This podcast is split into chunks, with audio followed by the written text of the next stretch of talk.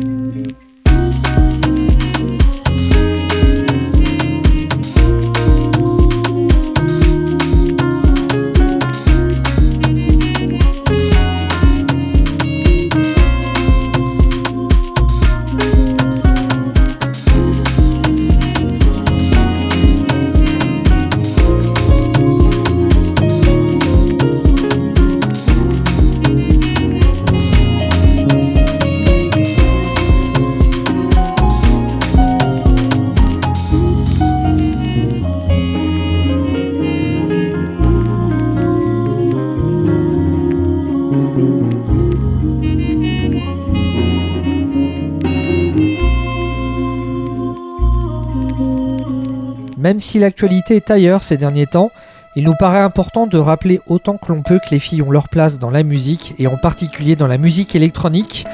Parmi elles, la nantaise Marie Le Fur, aka MLF, qui nous propose dans son premier EP cette échappée jazzy fort appréciable. Titre du morceau In the Mood for a Jazz Interlude, et c'est à retrouver dans le 66 BEO EP. DJ Academy, les nouveautés de la semaine. Deux ans après leur album Reykjavik, le duo belge Glass Museum revient sur le devant de la scène avec Reflet, un album inspiré par un autre type de voyage, cette fois-ci plus personnel et introspectif. J'imagine que c'est lié à ce que vous savez. En extrait, on s'écoute le morceau Kaiboti et c'est également dispo sur toutes vos disqueries en ligne, mais également en format vinyle.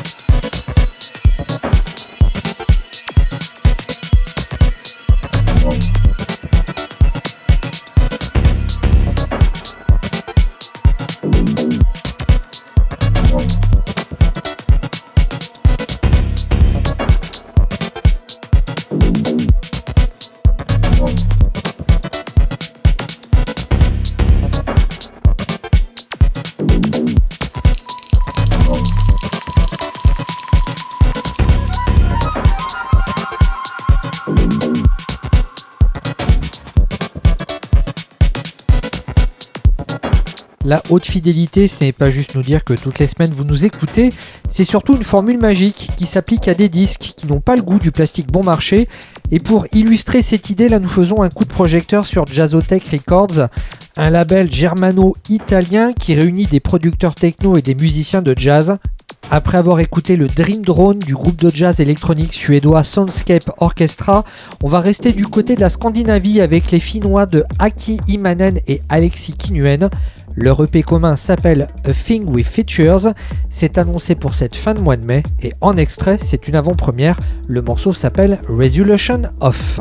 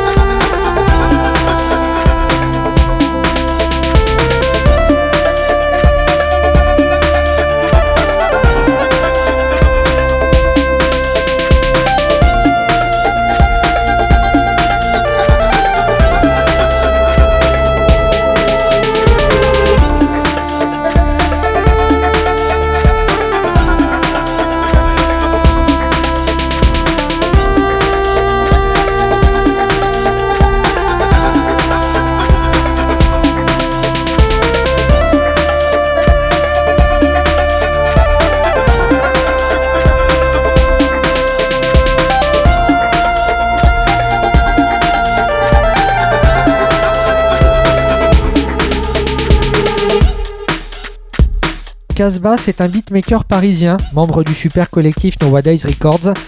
Casbah, c'est aussi un producteur qui rend hommage à ses origines kabyles et son attache pour la culture nord-africaine. Fragment d'Algérie, c'est son dernier EP en date. Des morceaux initialement composés pour la série de podcasts du même nom. On vient de s'en écouter le titre Gambetta, ici une référence au quartier d'Oran. Et côté musique, eh bien Gambetta lui semble être un clin d'œil au duo Bicep. Autre clin d'œil à l'Algérie, mais du point de vue de la productrice Esdiama, le morceau s'appelle Estiklal et ça se traduit par indépendance.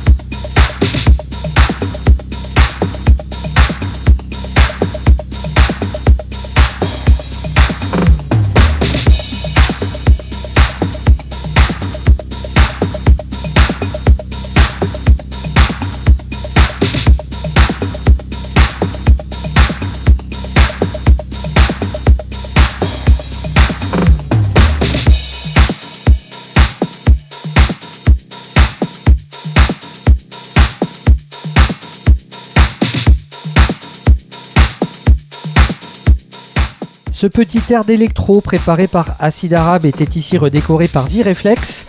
Z-Reflex qui avec son fort taux de créativité a ici changé différents aspects du titre Ejma pour bien entendu vous plaire et vous charmer, titre désormais disponible dans le dernier album de remix d'Acid Arabe. DJ Academy avec Stéphane Chambord. DJ Academy. Pour notre dernière cascade, on vous invite dans l'arène de la musique souterraine avec Gwendoline. Fin du monde, c'est un morceau que le producteur Umwelt va tout de suite métamorphoser en version dark electro.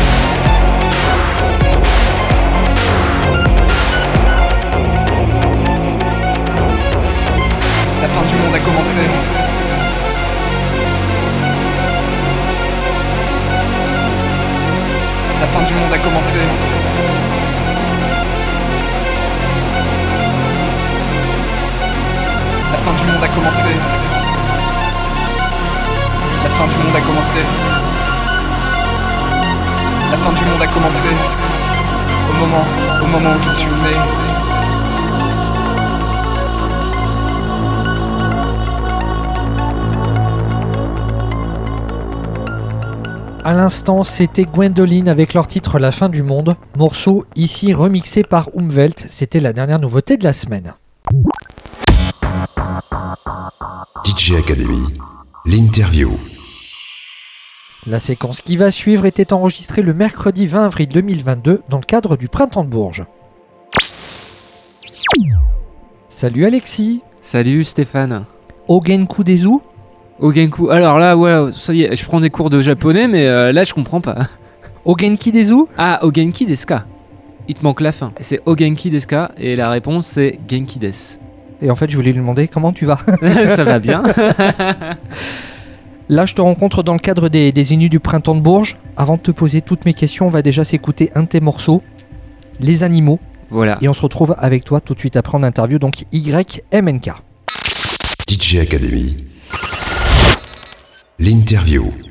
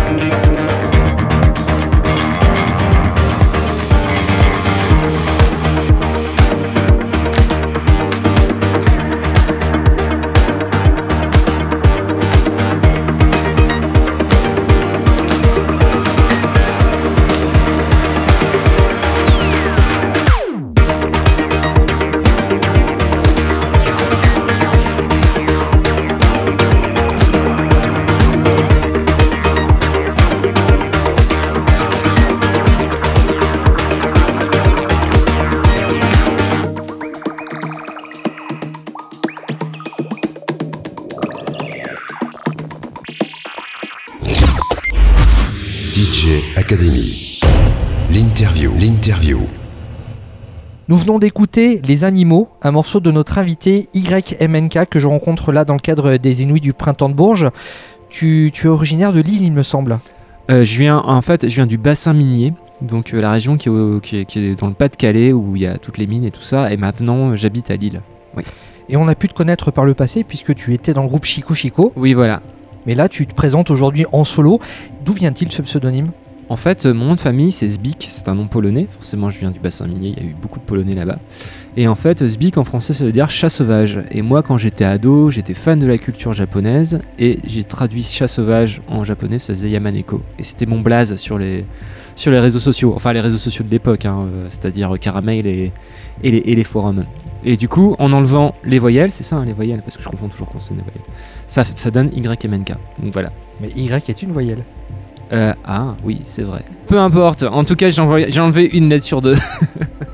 Donc si tu me parles de caramel, c'est qu'on est peut-être de la même génération. Sans doute. Génération Club Dorothée. Oui, voilà.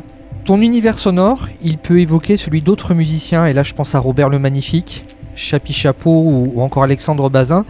Si je te cite ces trois musiciens, c'est parce que vous avez en commun une approche rock de la musique électronique, mais avec une esthétique qui rappelle les pionniers des années 70. Ça, c'est ma vision des choses. Toi, comment est-ce que tu aimes présenter ta musique? Alors en fait, euh, je pense que t'es es dans le juste. Alors les, trois noms que que t'as que t'as cités, je les connais pas très bien. Mais c'est pas très grave parce que du coup j'irai diguer ça. Mais c'est vrai que quand j'ai commencé ce projet, j'étais très très influencé par les pionniers de la musique électronique, à savoir euh, ben, euh, Pierre Henry, Jean-Michel Jarre, Vangelis, Kraftwerk et par exemple Yellow Magic Orchestra aussi au Japon.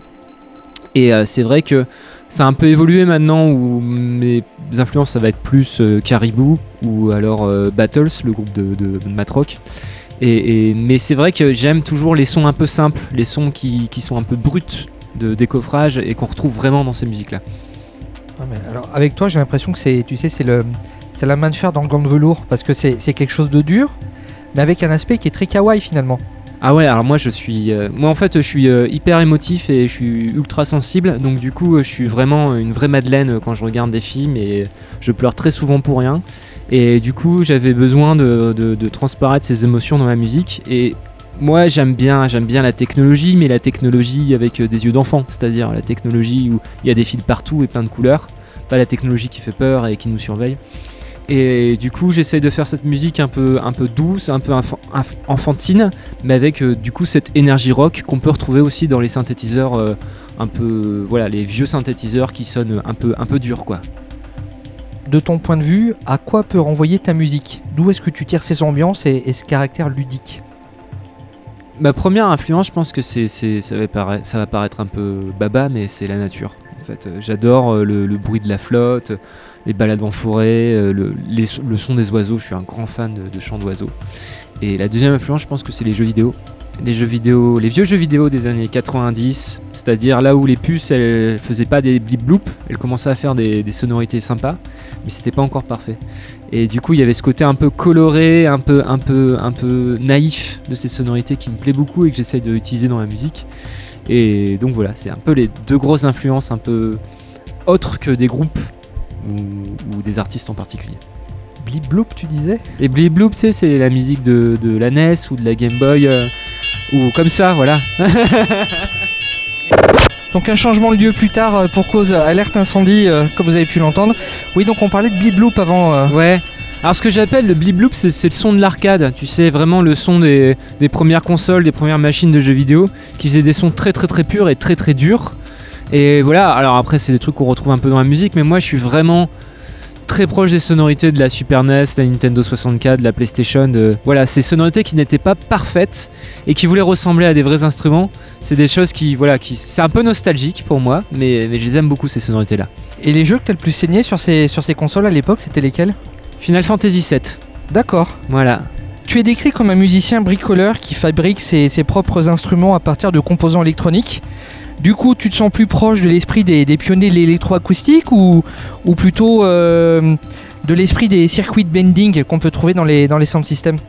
Je me sens plus proche euh, de, de- des pionniers de la musique électronique en fait. Que, alors j'aime beaucoup le circuit bending, mais c'est une musique qui est très glitch et qui va vraiment euh, flirter avec le noise. Et en même temps, maintenant que je suis en train de refaire la définition, c'est vrai qu'on retrouve un peu ça aussi dans ma musique. Donc, euh, mais c'est juste que moi, je suis pas venu à l'électronique par le circuit bending.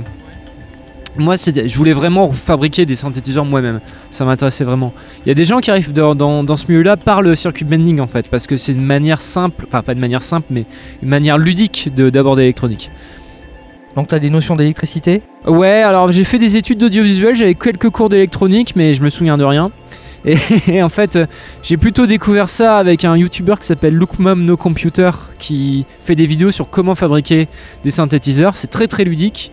Et je lui ai piqué quelques circuits, puis après il y a des trucs que j'ai conçus moi-même. Et voilà.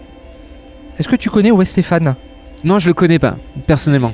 Non, mais c'est vrai qu'on a, on a des choses en commun. Faudrait que, euh, faudrait que je. En fait, je l'ai ajouté sur Instagram, il faut que, faut que je fasse du forcing maintenant. Et c'est quelque chose que je déteste faire.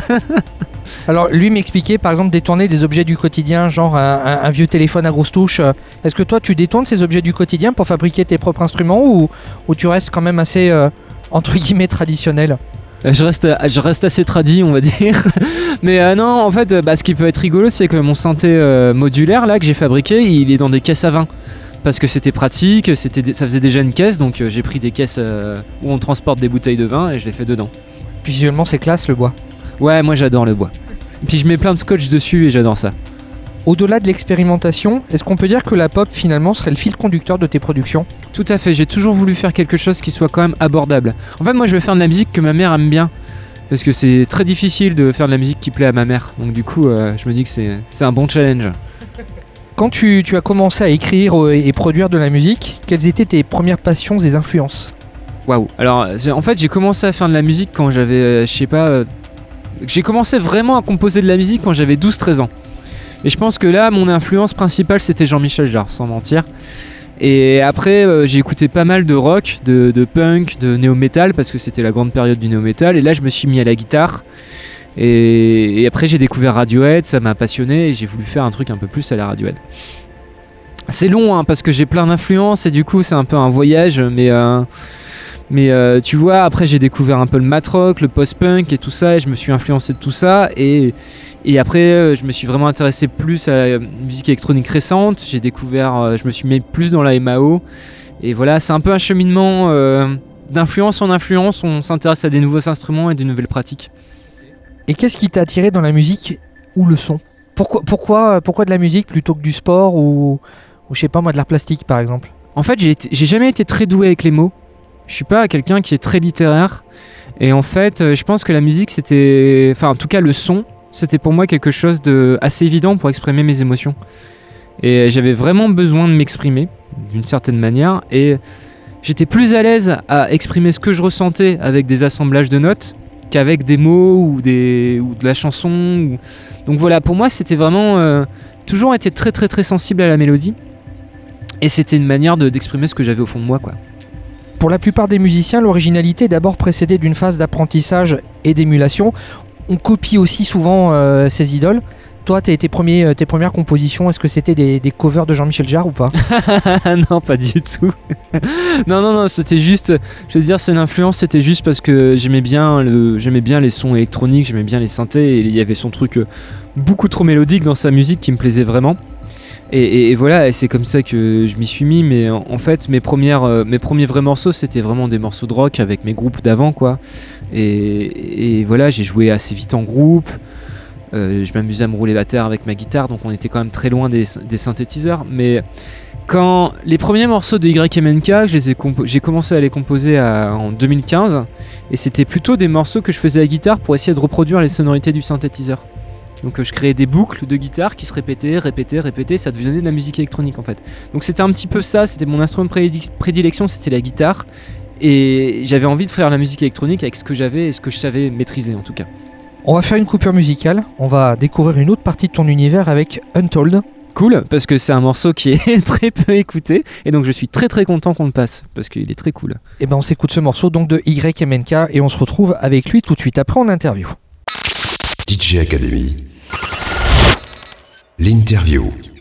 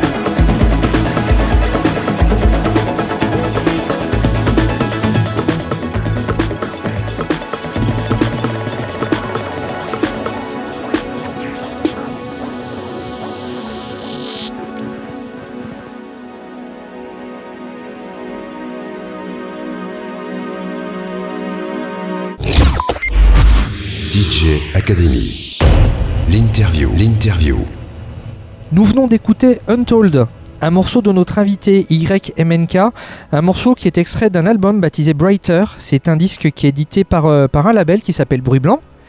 Et pour les connaisseurs, eh ben, par là-bas, on retrouve Yolande Bashing, ex-Inuit du Printemps de Bourges, Exactement. mais Ouais. également D-Damage. Euh, oui, D-Damage Ouais. Ah ouais, ça doit être un vieux truc alors. non, non, c'était le dernier album en fait, le Ah dernier oui, album des. Frangins. ok, cool. Il était chez Bruit Blanc? Ok.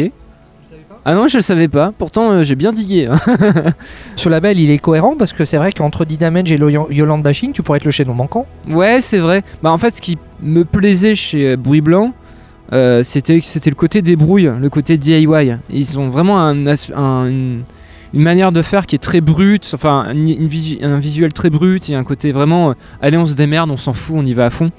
Et, euh, et ça m'a plu. Je leur ai envoyé un mail pour dire, je les connaissais pas vraiment en fait, même si on était de la même ville. Et, et je leur ai dit, ben voilà, j'ai un disque. euh, que- Qu'est-ce que vous en pensez? Est-ce qu'on le sort? Et puis ils ont dit oui direct. Donc du coup, euh, du coup c'était cool. Alors, si j'ai sélectionné ce morceau, c'est parce que je lui trouve un côté euh, générique de manga. et du coup, je me demandais d'où d'où elle te vient cette passion pour le Japon?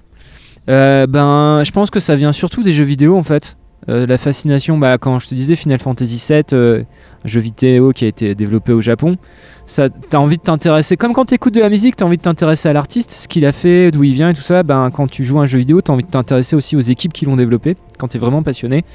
Et du coup, ben, ça a été une porte ouverte aussi sur la culture japonaise, euh, sur tout ce qui fait vraiment l'originalité de ce pays. C'est très long à définir parce que tout est si différent là-bas que ça en devient fascinant en fait. Donc je pense que ça vient un peu, un peu de ça, de, une espèce de fascination pour ce qui est exotique, qui est vraiment différent, qui qui nous ressemble pas. Et en même temps, le Japon, c'est extrêmement éclectique, il y a plein de couleurs, donc moi, c'est des, des thématiques qui me plaisent beaucoup. On, on l'a évoqué tout à l'heure un petit peu en filigrane, c'est que tu, tu sembles t'inspirer en grande partie de, de ton ressenti et d'émotions strictement personnelles pour créer ta musique. Est-ce que tu pourrais un petit peu nous expliquer le processus de conversion par lequel tu retranscris ces émotions en musique? En fait, euh, à force de jouer d'un instrument, je pense que j'arrive à me connecter vraiment avec euh, ce que j'ai envie d'exprimer. Donc c'est un petit peu, c'est un petit peu difficile de répondre à cette question, mais je dirais que euh, je joue des lignes et à un moment, quand je commence à ressentir que ça fait vibrer quelque chose à l'intérieur de moi, ça veut dire que c'est, bon et que ça, me correspond.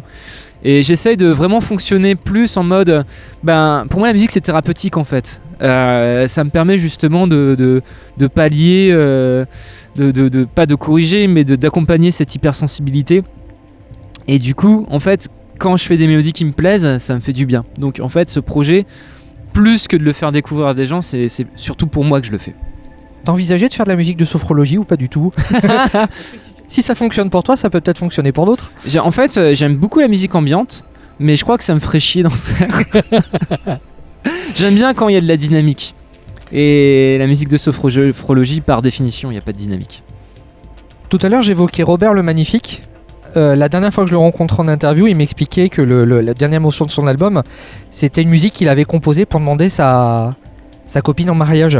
Et du coup, je me demandais, est-ce que toi aussi tu composes des bandes son pour accompagner des événements de ton quotidien ou peut-être faire plaisir à tes proches? Par exemple, je sais pas si tu as des enfants, mais est-ce que tu composes des comptines pour, euh, euh, enfants Ah bah c'est drôle parce que Untold, le morceau qu'on a écouté euh, tout à l'heure, je pense que c'était une manière pour moi d'exprimer ce que l'amour que je portais à ma copine en fait. Et Untold, c'est genre les choses qu'on dit pas. Je suis pas très doué pour euh, dire les mots vraiment, ou alors euh, je les exprime de manière niaise. Donc ce morceau, c'était pour exprimer tout l'amour que j'avais à l'intérieur de moi pour, pour elle en fait. Elle a été réceptive? Je pense, ouais. Mais Mission accomplie ou semi-accomplie On va se marier l'année prochaine, donc ouais, alors, je mission suppose. accomplie. Ouais, Félicitations. merci. Tout à l'heure, je, je- je- je parlais, je, disais, euh, j'avais dit au Genki Desu, je, m'étais trompé. Ton, ton premier disque s'appelait Genki Desu, justement. Il sortait en 2019. Il me sonne comme un hommage au son jeu vidéo 8 bits datant et, et- et on y retrouve également la patte Jean-Michel Jarre. Quel était ton état d'esprit au départ, mais pour ce disque-là? En fait, il s'appelle Genki Des parce que Genki Des en japonais ça veut dire je vais bien. Et en fait, ce disque est un- c'est vraiment, vraiment, vraiment un disque thérapeutique. C'est-à-dire, euh, je l'ai composé à un moment de ma vie où j'avais tout quitté euh, euh, job, petite copine, mon ancien groupe. Et j'avais vraiment besoin de me retrouver. Et je me suis lancé un peu dans, ce disque sans contrainte. Genre, si, justement, avec une contrainte. La contrainte, c'était de me faire du bien. Et du coup, j'ai composé tout sans me poser de questions. De est-ce que j'allais le jouer en live, est-ce que des gens allaient l'écouter, est-ce que des gens allaient l'aimer?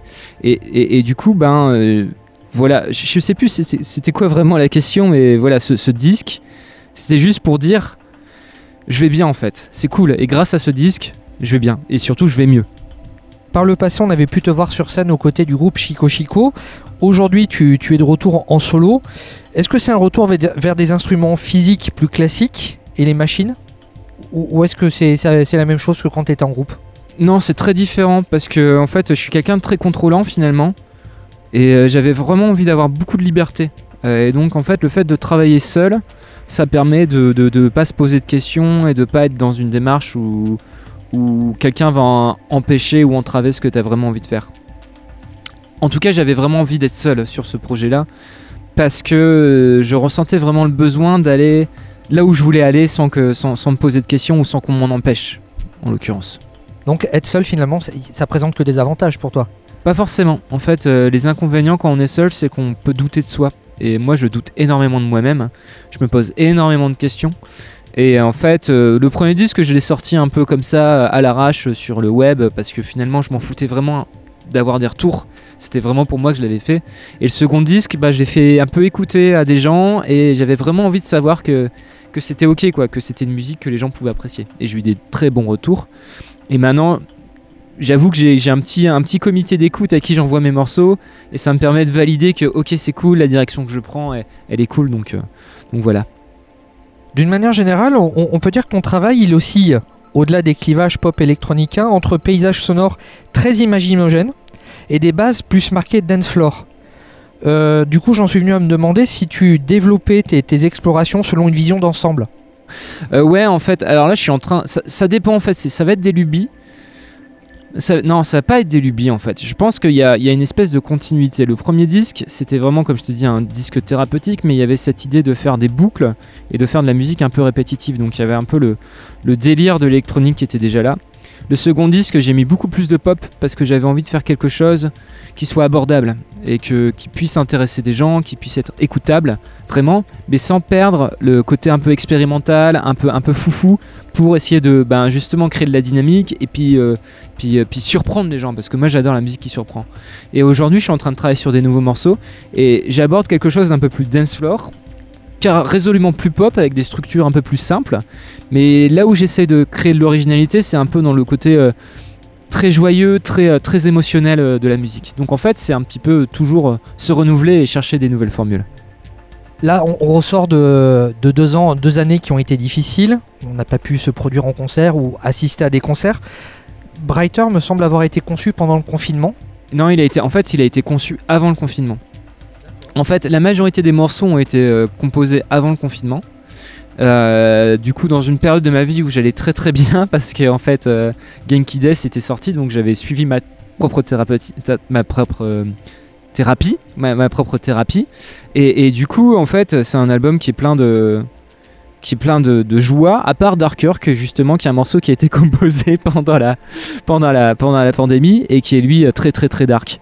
Et, et- et voilà, donc en fait, c'est plus un, pour moi, c'est un morceau de soleil en fait. C'est un morceau euh, que, que j'imaginais comme, euh, comme euh, représenter un peu la chaleur qu'on qu'on reçoit sur le visage quand- quand on regarde le soleil, et ce qui est exactement en train de se passer là. Effectivement. Ça, vous ne le voyez pas à l'antenne, mais effectivement, là, on s'est posé dehors, en extérieur, Et on, On est est- très bien. et on est très bien. Et ils avaient dit qu'il allait pleuvoir en plus, donc c'est incroyable. Ton actu du moment, c'est un tout nouveau morceau qui s'appelle Water. Morceau qui est peut-être un, un track de transition vers des paysages peut-être un peu plus housey. Tu vas taper plus côté techno par la suite? Ouais, voilà, c'est un petit peu ce délire d'aller dans, dans des choses qui sont un peu plus dense, un peu plus, euh, un peu plus électroniques, un peu plus dansantes, parce que c'est quelque chose que j'ai envie d'explorer maintenant. J'aime bien faire des, des- attaquer des nouvelles choses. Et là, j'ai pas mal de tracks qui sont vraiment plus dansants, et j'ai hâte de les, de finir de les produire et de les sortir. Il y a une date dans les tuyaux, enfin il y a des prévisions, la sortie d'un EP. Je veux sortir des choses cette année. Alors peut-être soit des morceaux au compte-goutte, peut-être un EP. Mais j'espère un EP quand même pour la fin de l'année, ça serait quand même chouette. Mais en tout cas, il y a plein de morceaux qui sont quasi terminés. J'essaie juste de trouver euh, des gens qui m'aideront euh, sur cette sortie. Et bon, on va se quitter avec Water en attendant deux prochains singles. Merci pour ton temps, Y Kamenka. Merci Stéphane, c'était très cool. Et ben, plaisir partagé. Peut-être à bientôt. À bientôt, certainement. DJ Academy. L'interview.